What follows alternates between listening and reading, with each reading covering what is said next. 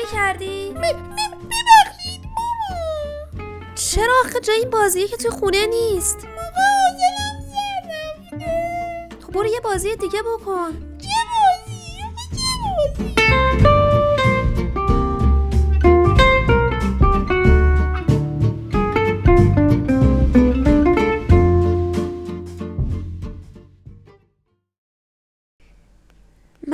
بزرگترها از تعطیلی بچه ها خوشحال نمیشیم. چون همش قراره روی سر ما باشن و بهمون بگن حوصلم سر رفت الان چی کار کنم؟ یا اینکه تمام مدت سرشون توی گوشی و تلویزیون باشه. یا حتی صبح انقدر بخوابن تا ظهر بشه و شبم به سختی خوابشون ببره. خلاصه که برنامه زندگی رو بعد جور به هم می‌زنه. این تعطیلات بی وقت و بدون موقع. چند تا پیشنهاد رو می‌خواستم بگم که شاید توی تعطیلات بتونیم کنار بچه ها ازش استفاده کنیم. قبل از اینکه پیشنهادات رو بگم یه مسئله خیلی مهم وجود داره. اینه که بچه ها وقتی متوجه تفاوت ایام تعطیل و غیر تعطیل میشن که خود ما این تغییر رو به چشمشون بیاریم.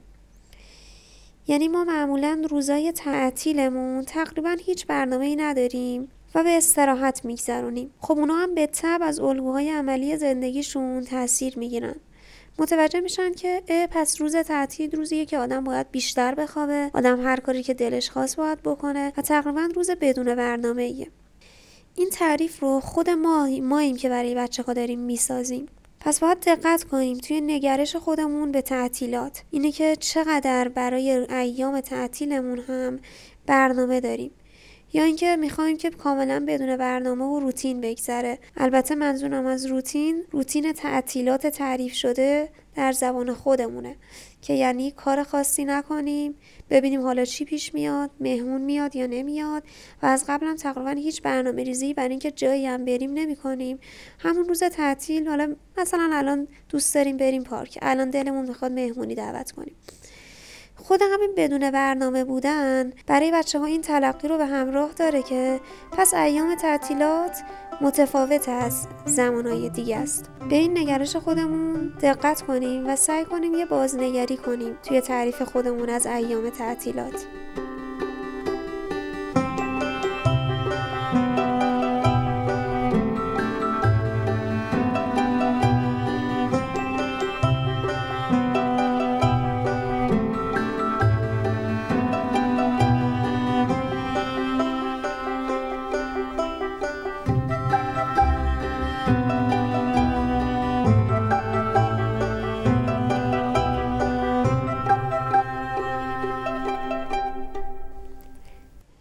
برنامه ما برای خودمون در ایام تعطیلات این التزام رو هم کم کم برای بچه ها ایجاد می‌کنه که برنامه داشته باشن. و روز تعطیلشون رو هم مثل بقیه روزایی که دارن مدرسه میرن براش یه ساعت و دقایقی رو ببینن که می‌خوان ازش استفاده کنن. اما حالا برنامه بچه ها زمانی که خونه هستن به چه صورتی باید باشه که کاملا هم اجرا بشه و ما کمترین چالش رو برای اجرای برنامه توسط بچه هامون داشته باشیم؟ چون معمولا بچه ها هم عادت کردن که از زیر یه سری از کارا در برن و مدرسه حالا به اجبار معلم مجبور میشن یه کارایی رو توی مدرسه بکنن یا یه زمانهایی از خواب بیدار بشن به خاطر مدرسه رفتن. ولی تعامل ما توی خونه کاملا متفاوت باید باشه با زمانی که بچه ها قرار مدرسه برن. یه برنامه ای هست که ما امروز سرش صحبت می‌کنیم که این برنامه خونه بچه ها در ایام تعطیلاته. یک برنامه خوب برای بچه ها باید شامل سه تا بخش باشه. بخش فردی، گروهی و مشترک. حالا هر کدوم رو به صورت مجزا الان اینجا صحبت می‌کنیم. منظورم از برنامه بخش فردی برنامه چیه؟ بخش گروهی چیه و بخش مشترک چیه؟ بخش فردی یعنی جذاب ترین قسمت برنامه.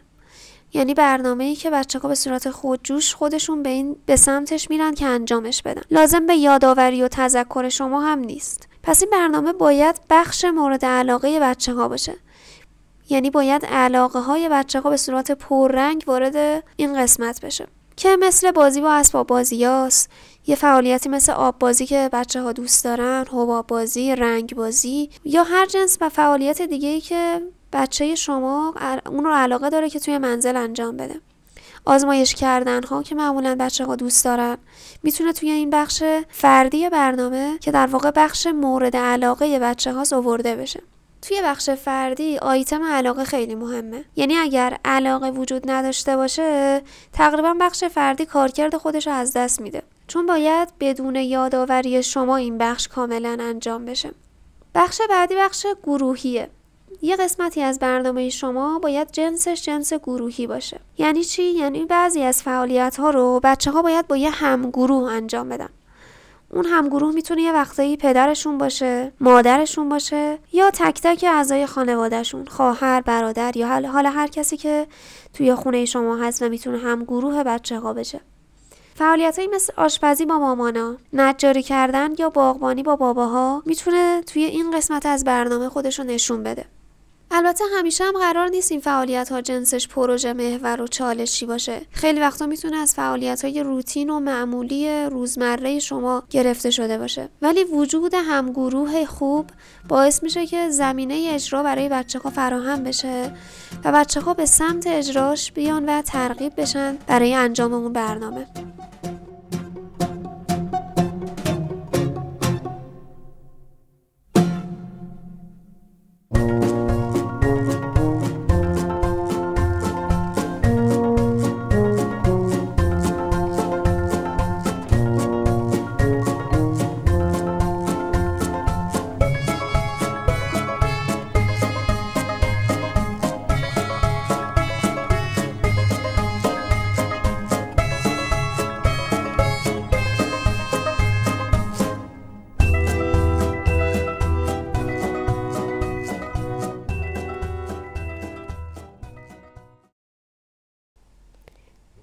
بخش سوم برنامه بخش مشترکه بخش مشترک یعنی زمانهایی رو توی خونه اعلام کنیم که همه با هم یک کار مشترک انجام بدیم. این قسمت معمولا باید کارایی باشه که انجامش برای بچه ها سخته.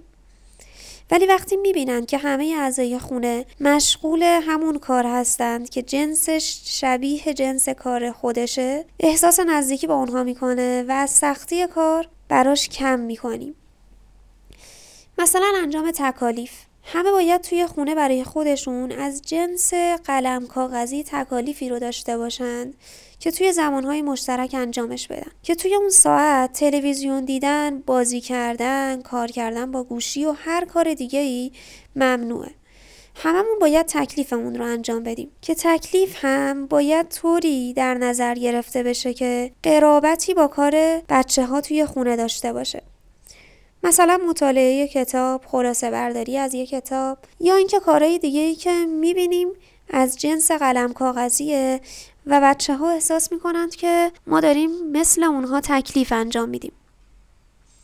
این حس همراهی خیلی مهمه و باعث میشه که از اون جنس بحثای ما توی خونه به خاطر یادآوری برای انجام تکالیف و پیگیری امور درسی بچه ها کم بکنه.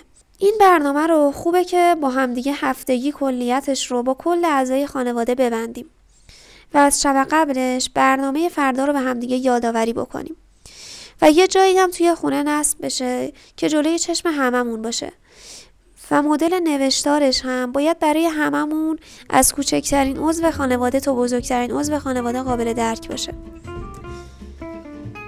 پادکستی رو که شنیدین اپیزود نهم پادکست موج کودک با موضوع بچه ها و ایام تعطیلات بود که خدمتتون ارائه شد.